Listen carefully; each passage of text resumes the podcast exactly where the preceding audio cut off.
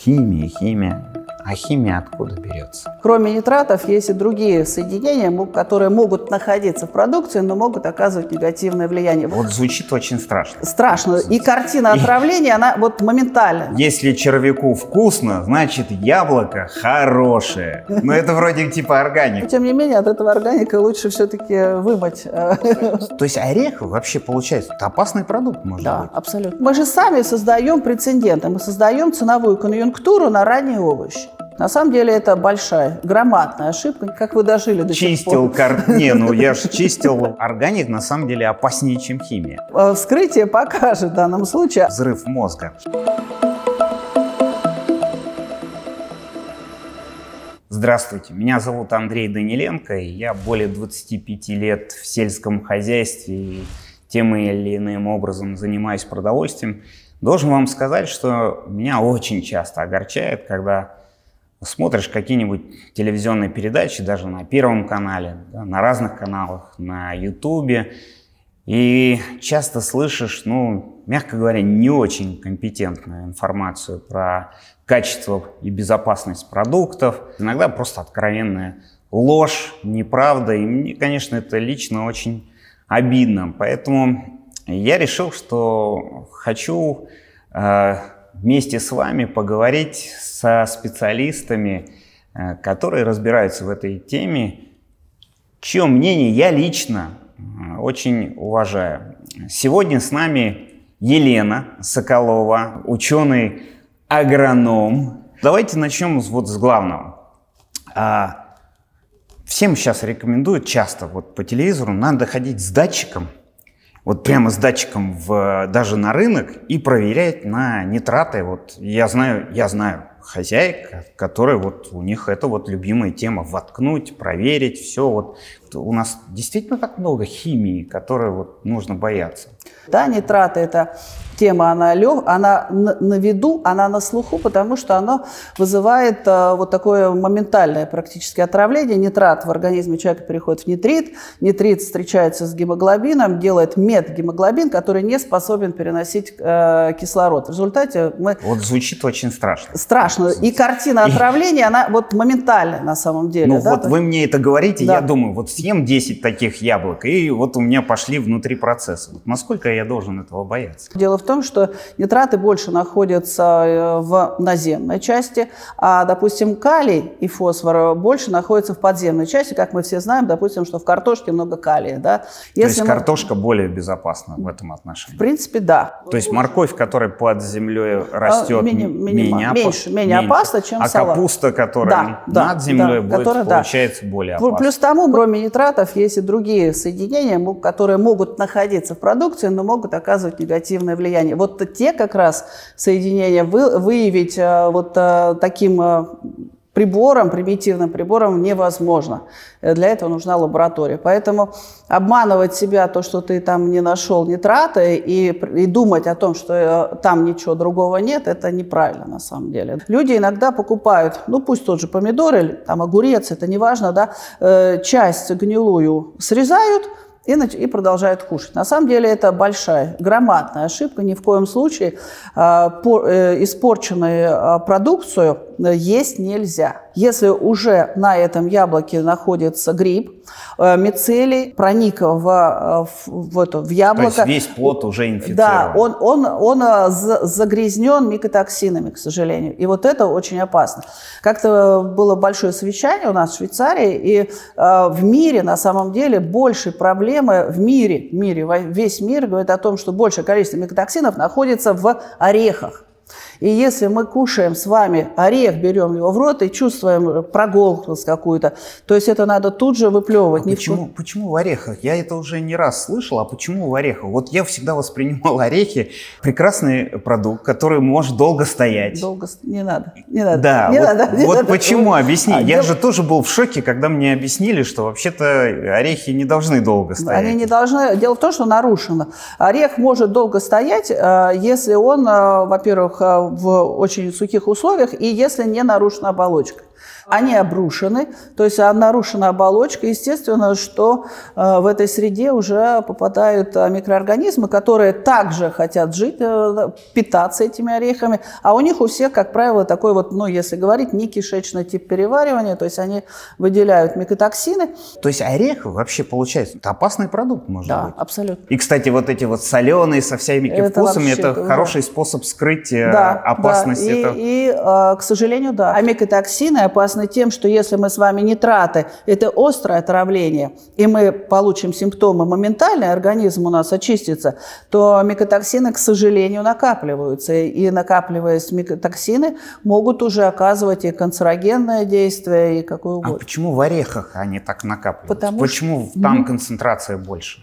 А, потому что орех, по сути, да, то есть то, что мы кушаем, как правило, это то, что приготовила природа для вот того плод. росточка, которая потом будет расти. Там максимальное количество питательных элементов, и аминокислот, и жиры, и микроэлементы, поэтому он настолько богат и привлекателен не только для молодого всхода, который будет формироваться, но, естественно, для нас, потому что это вкусно, приятно, полезно и энергетически мы быстро... То есть орехи, по идее, должны очень тщательно проверять вообще-то? Вообще-то да, но не на нитраты, а именно на микотоксин. Картошка. Да. А если она чуть-чуть подгнившая, мы да, отрезаем, да, это да. тоже неправильно. Это, это, это вообще, это даже Во... не при, вообще настолько да? неправильно. Вот, ну, я всю жизнь помню, вот, ну, как, даже как вы дожили до чистил сих пор? Кар... Не, ну я же чистил в лагере, в пионер-лагере картошку, в школе чистил картошку, ну это же нормально, и обрезаешь вот эти вот подгнившие ну, части, иногда вот такая картошка превращается вот в такое, такую, да, да, то есть это вообще делать нельзя. Вообще, вообще строго говоря, нет.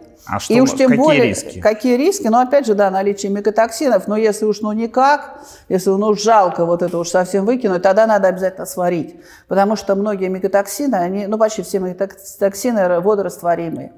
И а, поэтому... так если сва... картошку сварил, то ничего ну, опасного Ну, поменьше, нет? вероятность уменьшается. Если пожарил, то все микотоксины сохранятся на картошке. Опять же, да, вот на том же конгрессе по микотоксинам э, как раз обсуждали наличие микотоксина в зерне. Больший вред, в зер... в... если из этого зерна пекут хлеб, потому что никуда не девается. И меньше вред, если это в макароны, потому что макароны вывариваются. То есть, получается, у нас а, Хлеб может быть опасным продуктом, чисто теоретически. Теоретически, да. Я по первому образованию историк, и я так э, понимаю, что сто лет назад люди вымирали большим количеством от отравления, отравлений от прошу прощения, сельхозпродукции. Пьяный как... хлеб, да. Массовая э, гибель, даже, к сожалению, людей отмечалась и в прошлые века, когда э, люди погибали от того, что использовали в пищу э, хлеб, зараженный грибами, различными грибами. Заражение, как правило, происходит в поле, допустим, во влажную погоду, и дальше во время хранения оно продвигается. Но если уж вы историк, то, пожалуйста, я не могу не рассказать, например, о том, что мы все привыкли пить сейчас цейлонский чай. Но дело в том, что на острове Цейлон изначально росло кофе. Но вот э, во время перемещения воздушных масс пришло, прилетели э, споры возбудителя ржавчины, и в результате погибли э, посадки кофе, и пришлось перейти на чай, который в данном заболевании не э, поражается. Ну и известная история, это Ирландия, 1848 год, когда массовое поражение картофеля фитофторозом привело к голоду, к политической нестабильности и как результат э, миграция населения. Поэтому в Америке так много ирландцев. ирландцев да, потому из-за фитофтороза. Да, да, гибель картошки, но это вообще трагедия же была страшная. Ну Люди умирали с голода, потому что да, не, не смогли защитить а, урожай э, картофеля, то есть да, он просто знали, страшным образом погиб. Все же мы э, знаем вот эту историю, что арбузы, чтобы ускорить их созревание, селитрой заливают. Я помню период, когда вообще страшно было арбузы покупать, потому что ты не знаешь, все время спрашиваешь, откуда арбузы, в надежде, что тебе скажут правду. Насколько действительно закачивают арбузы селитрой, насколько действительно закачивают всякими препаратами, Э, которые ускоряют их э, созревание, чтобы они действительно появлялись там в июне? Ну, тут двоякий процесс. С одной стороны, это генетика, то есть э, все-таки генетика идет в плане того, вот направления генетики, направления селекции арбузов тем, чтобы получать более скороспелые гибриды, э, сорта – это одна история. Ну да, действительно, агротехническими приемами можно ускорить э, э, формирование арбузов. Да, есть такая история. Но здесь я посоветовала все-таки покупать это в более таких, так сказать, местах, где хотя бы какие-то проверки, хотя бы единично, выборочно есть. Конечно, тот риск, когда мы покупаем арбуз на каком-то развале без соответствующего, так сказать, документа, это наш риск. Это тот риск, который мы берем на себя. Мы же сами создаем прецеденты, мы создаем ценовую конъюнктуру на ранние овощи. И да. тем самым, вот э, создавая вот, это вот, как бы, вот этот свой неестественный спрос, поскорее хочется свежие там с грядки э, салат, поскорее арбуз хочется. Ну, естественно, они, мы сами подталкиваем, мы, покупатели, сами подталкиваем фермеров к тому, чтобы они ускоряли процесс. Вот в чем дело. Надо подождать немножко. Красивая продукция. Привезли из Азербайджана или там из Узбекистана э, помидор, спелый, красивый, красный, но он через несколько дней, вот он уже мягкий, уже подгнивает, уже все, раз, его нет. Но если его съел сразу, он сладкий, вкусный и так далее. Тепличный угу. помидор. В холодильнике может 2-3 недели, 4 недели стоять, выглядит прекрасно. Мне что, нужно расстраиваться, что это химический помидор? Который из теплицы, а тот, который с Узбекистана, это вот настоящий подсолнечник. И дело в том, что сейчас, э, добавляя микроэлементы, которые не будут превышать дозу, мы таким образом повышаем э, лёжкость продукции. Да? То есть есть такое понятие, как лёжкость. И вот есть различные агротехнические приемы, которые повышают в том числе за счет э, комбинации микроудобрений, например, кальция. То есть в данном случае это не будет опасно для здоровья. То есть они долго хранятся не из-за того, что их химия обрабатывает? В том числе из-за кальция, который делает стенку более плотной таким образом. И, как я понимаю, еще это и генетика, гибриды специальные, то ну, есть да, это да, да, анатомически, да, да, анатомически. да, анатомически, да. То есть есть разные направления селекции в зависимости от потребности, которая есть. То есть у нас, как мы уже вначале обсуждали, есть потребность э, сделать более скороспелую продукцию, то есть более раннюю продукцию, с одной стороны. С другой стороны, это э, есть определенные направления генетические на то, чтобы делать продукцию э, с определенным энергетическим, да, каким-то насыщением питательных элементов. Это называется функциональное питание. Об этом, я думаю, что вы тоже хорошо знаете. Еще одно из направлений селекции. В том числе лёжкость, это, да, то есть идет специальный отбор на данную продукцию. По идее, это получается, должно быть, знаете, как взрыв мозга.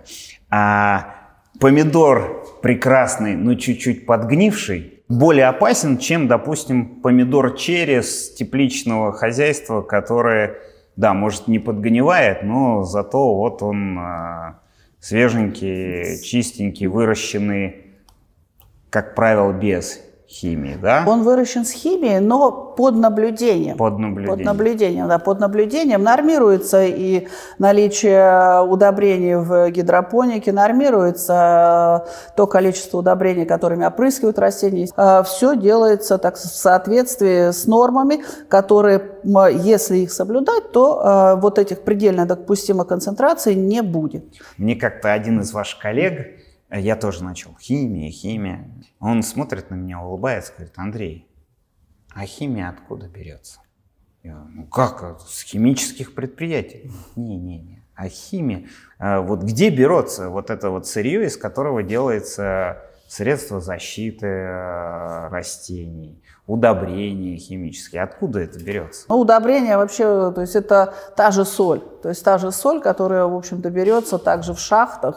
И э, в своем большинстве это та же соль, которую как каменную соль мы кушаем, только это та соль, которая содержит несколько другие э, в себе компоненты, я имею в виду, то есть э, там различные микроэлементы. И э, очень интересно, что эти как раз вот эти э, источники вот этих солей, то есть это отложения там бывших морей, они иногда так привязаны даже к широте к определенной. То есть если у нас, например, это Пермь, дальше это Норвегия, допустим, Канада, это вот по, там, по той части идут. А дальше очень интересно, есть следующая полоса, это вот по северу Африки, например, там есть. То есть из недр земли? Из недр земли берется Берут, та же берется соль. Та же та соль, соль да. она перерабатывается. Очищается, чтобы эта соль не слеживалась, ее определенным образом там катышки такие делают, накатывают в таких громадных э, каких-то так, с- трубах, вот там, э, то есть, да, делают ее уже вот эту препаративную делают такой приемлемой для э, того, чтобы она не слеживалась и э, могла использоваться. То есть это, в общем-то, по большому счету, это природная соль, которую мы также спокойно кушаем у себя на столе, просто соль с несколько другим содержанием других элементов. Мне всегда вот э, удивляет, приходишь в какой-нибудь рынок, да, и, и, ну, на, попробуй. И первая мысль, да вы, да вы что, оставьте меня в покое, я пока домой не принесу, не помою, не, э, не буду пробовать. Это предрассудки или нет? И вообще, что нужно делать с продукцией? Вот я ее купил, как, какое отношение должно быть? Ну, если продукция э, не упакована, ну, как салаты, например, которые сразу написано, что не надо мыть, то, в общем-то, э, я бы, наверное, советовала мыть, потому что все равно в процессе транспортировки какая-то может быть попадаться просто мусор какой-то, могут э, попадаться, э, к сожалению, иногда, если речь идет о моркови, о картофеле, это, например, бегают крысы, например, различные мышевидные грызуны, которые, А, в общем-то, ну, сразу, лучше помыть. сразу психо- психологически. Но это вроде типа органик получается. Ну, это совсем органик, но тем не менее от этого органика лучше все-таки вымыть. э, Кстати,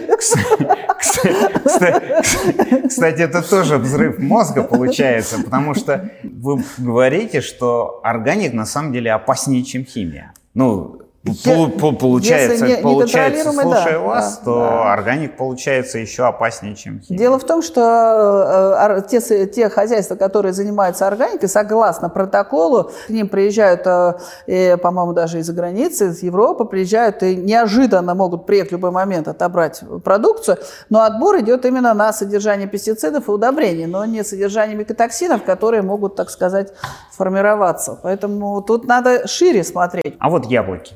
Мой дедушка. э, Это же любимая была его фраза. В детстве, я помню. Надкусываешь Про червячка. червяк. Червяк. Ну, это же была... Моего деда это была любимая фраза.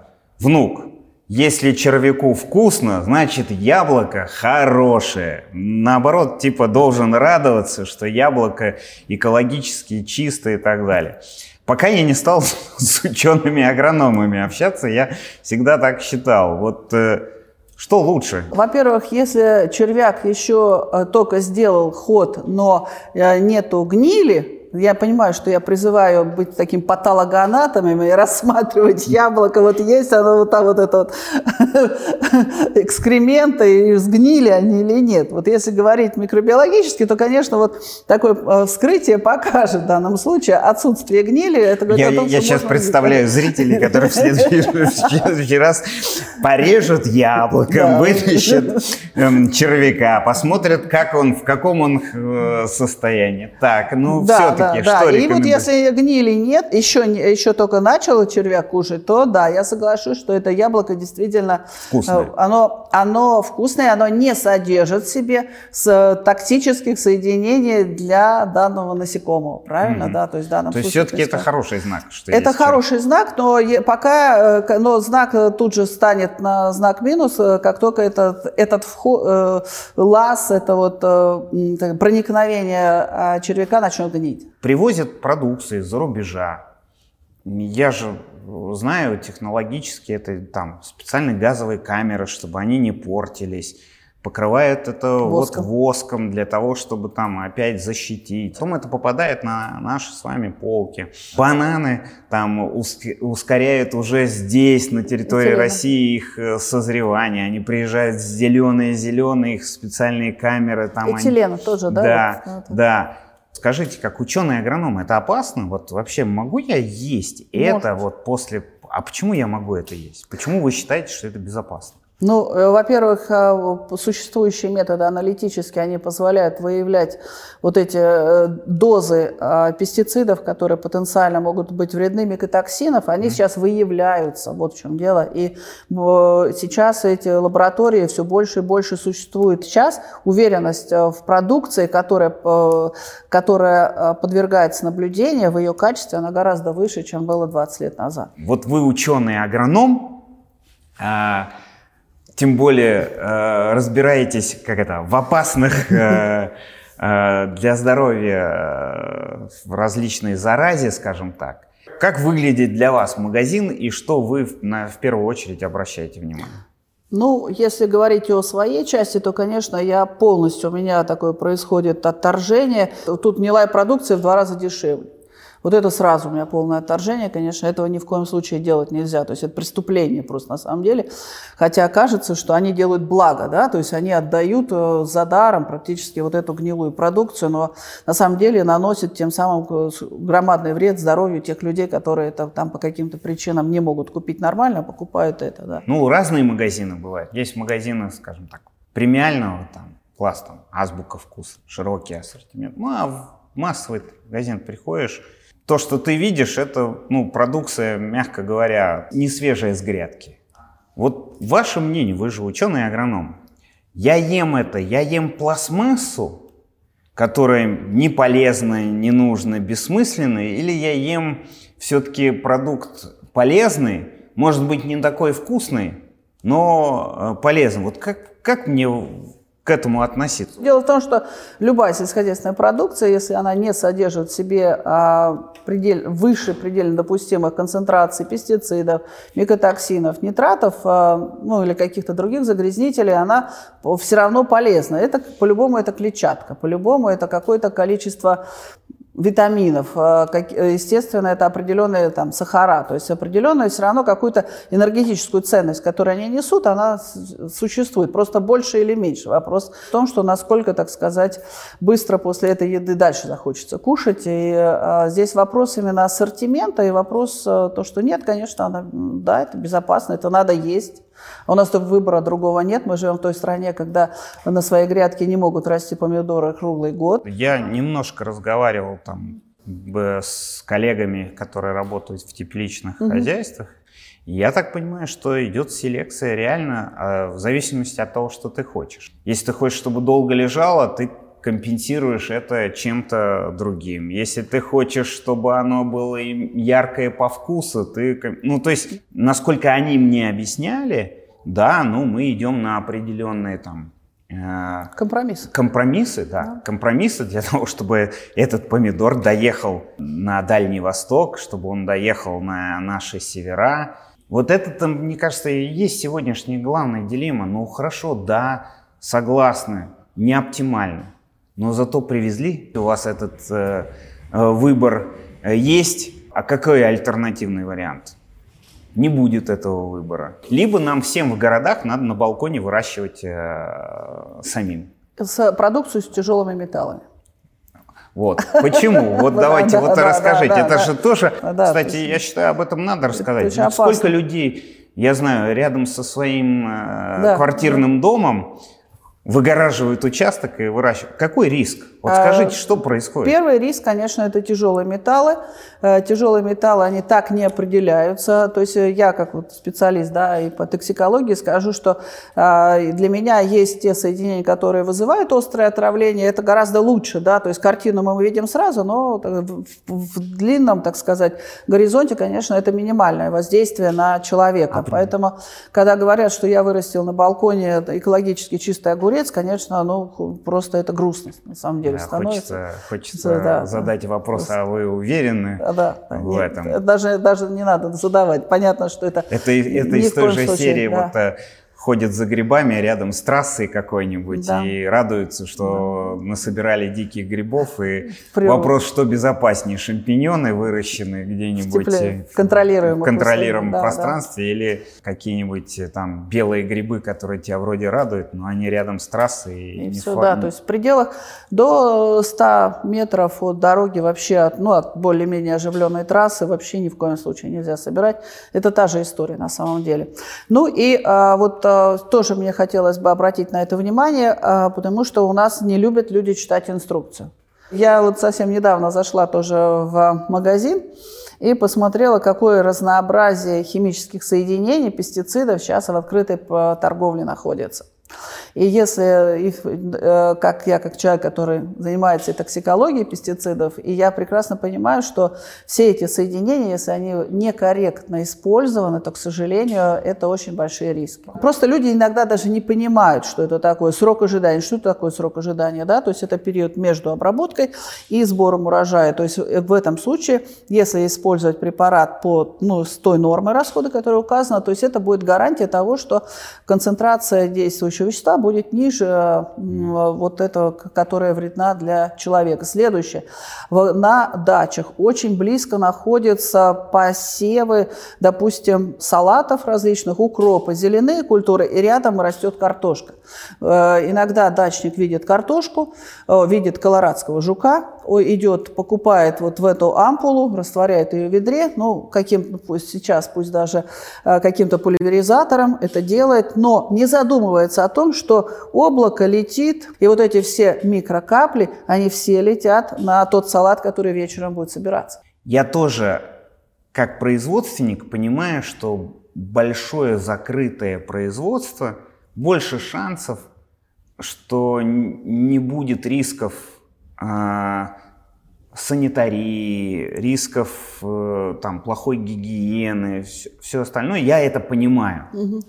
Но все равно у меня есть вот эта эмоциональная привязка, вот домашняя, родное, с душой, ассортиментный какой-то э, ряд. Мне фермеры очень нравятся. Я, мне нравятся эти люди, мне нравится их дух, мне нравятся их отношения, мне нравится, как они стараются. Я даже скажу, у меня есть эмоциональное отношение и к органик продукции, потому что мне нравится вот эта вот история минимальный ущерб окружающей среде из-за того, что меньше используется там препаратов и так далее.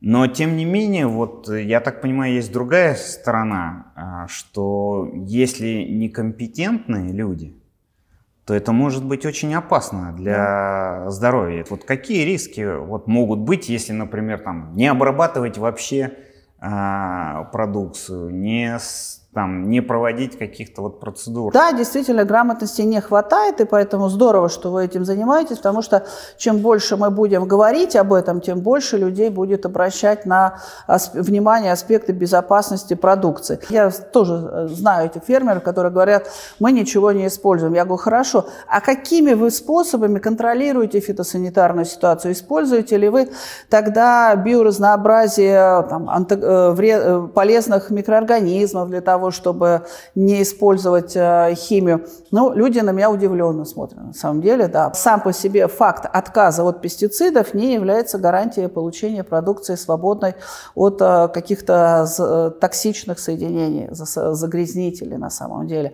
То есть в этом случае фермер должен тогда использовать биологические средства для того, чтобы повысить биоразнообразие этих грибов, антагонистов, хищников, те грибы, которые будут поедать организмы, вредные микроорганизмы, которые способны да, инфицировать растения, тем самым вызывать э, вот эти э, мико, вызывать микозы, а как, как результат загрязнение микотоксинами. Ну, я очень рад, что мы с вами это обсуждаем, потому что мне заставляет снова это в голове перемалывать, потому что ну, есть на чаше весов несколько позиций. С одной стороны, надо накормить страну, и чтобы люди получили, ну скажем так, базовые Э, для себя продукты по настолько, насколько это возможно, ну, доступной да. цене.